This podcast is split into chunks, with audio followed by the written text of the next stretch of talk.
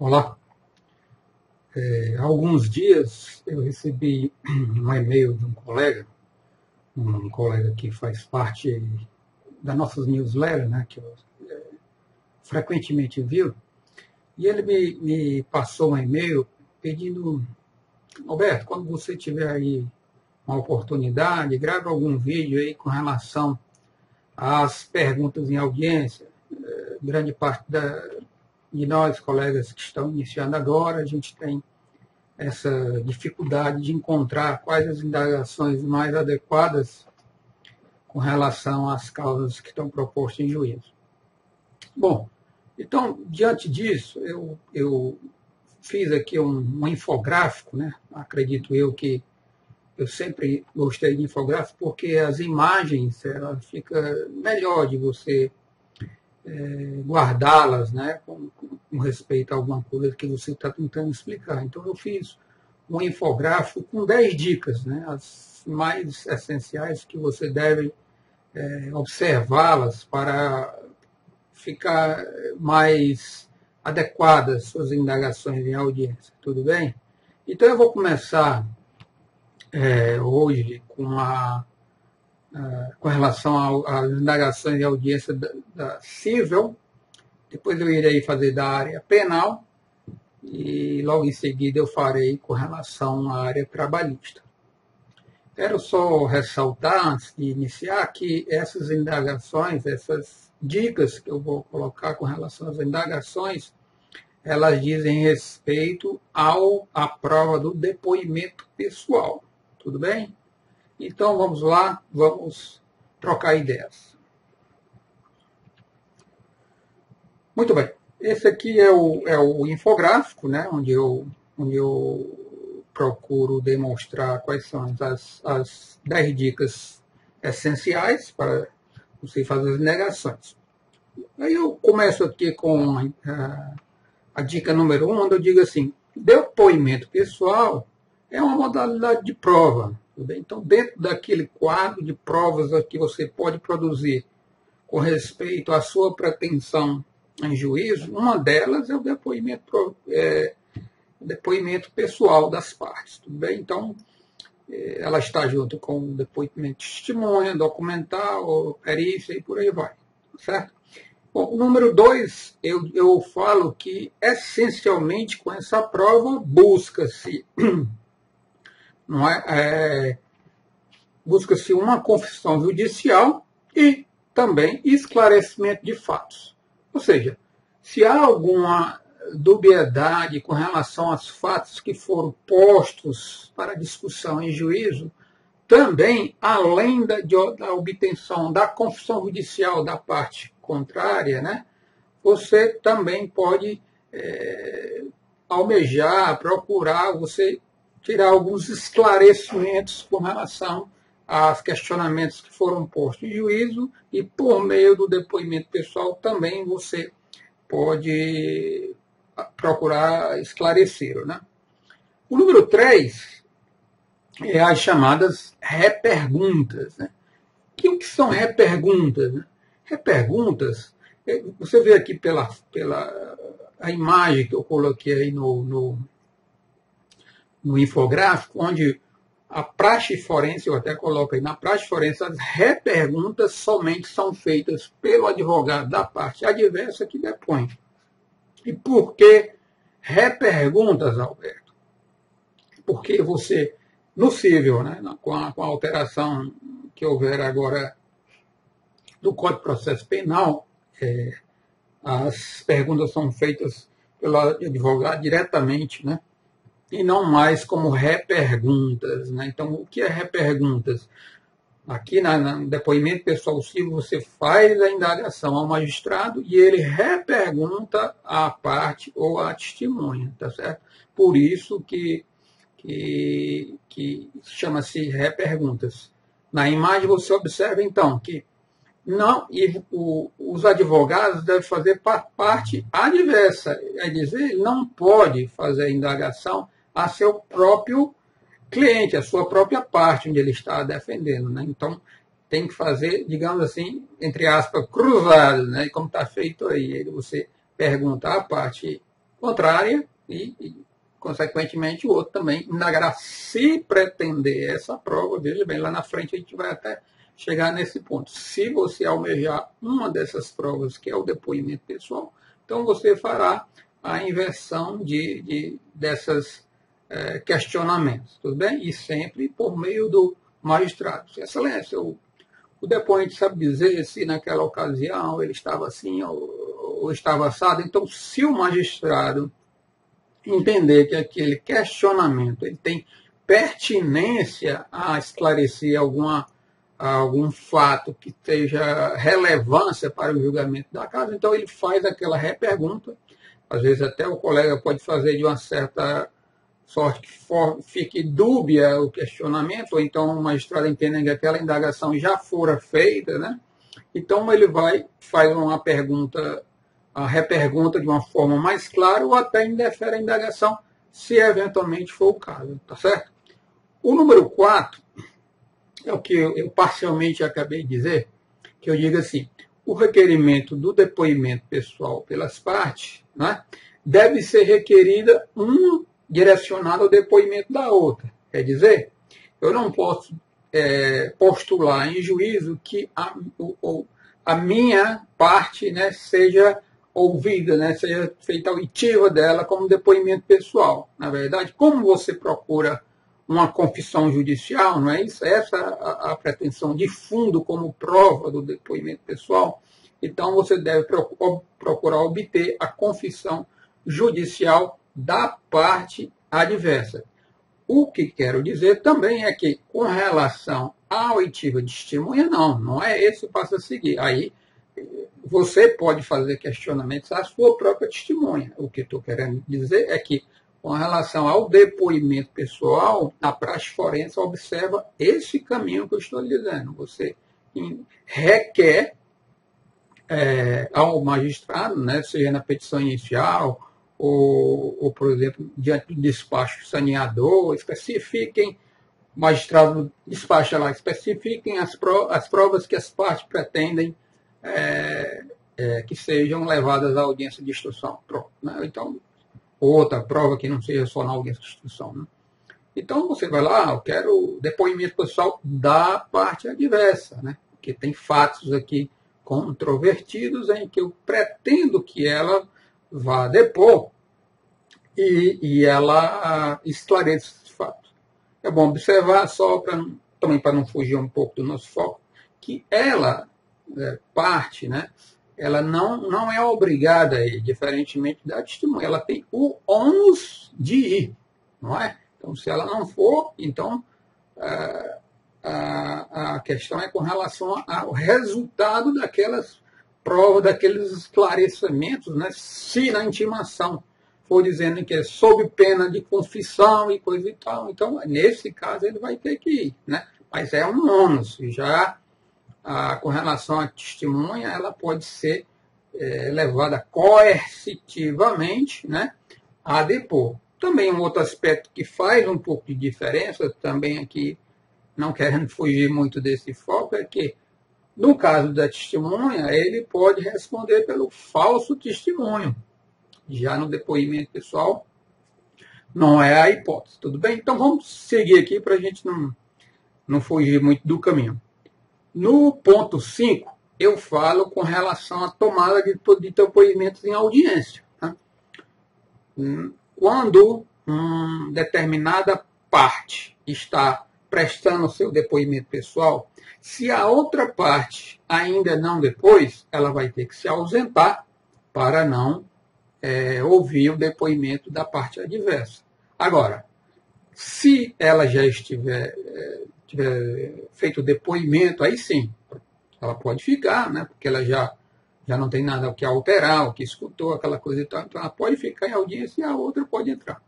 Às vezes, a gente vê isso, nós, colegas advogados, vemos isso até com uma certa é, nuance de, de pender um pouco para o outro lado. Por quê? Porque quando a outra parte depõe e fica dentro da audiência e a outra entra essa que estava lá dentro, ela começa a dar alguns esclarecimentos ao advogado, né? De sorte a fazer alguma indagação para a parte adversa, compreende? Enquanto o outro não teve essa oportunidade da parte, olha, pergunta isso, faz isso, faz aquilo, coisa e tal, o que ela disse aí é assim, ó, sabe? Então a gente vê, não vê com bons olhos essa questão, há uma certa. A balança não pesa legal com relação a essa produção de prova, tá bom? E o que perguntar em audiência? É o nosso ponto mais central desse nosso diálogo. Né? O que perguntar essencialmente, o que, que eu devo perguntar para que o desiderato da minha causa ela tenha sucesso, seja por improcedência dos pedidos, seja por procedência dos pedidos. Bom, essencialmente, você deve focar-se em dirimir fatos controversos, tudo bem? Então, esse é o diálogo maior. Vou lhe, vou lhe mostrar na página seguinte como seria mais ou menos. Simulei aqui uma, um acontecimento, né, uma colisão de veículos, tudo bem? Onde o, o, o camarada lá na petição inicial diz, olha, houve uma, uma, uma narrativa dos fatos, lógico que não só essa simples linha, obviamente, são esclarecimentos, mas dentro do ponto central que ele vai trazendo na narrativa dos fatos, lá na petição inicial, diz, olha, houve uma colisão e assim, então, houve uma colisão. Na contestação, a parte ré diz assim: é, realmente houve essa colisão. Ponto. Não há controvérsia nesse aspecto. Nada a perguntar, né, o que eu digo aí. Nada a dirimir.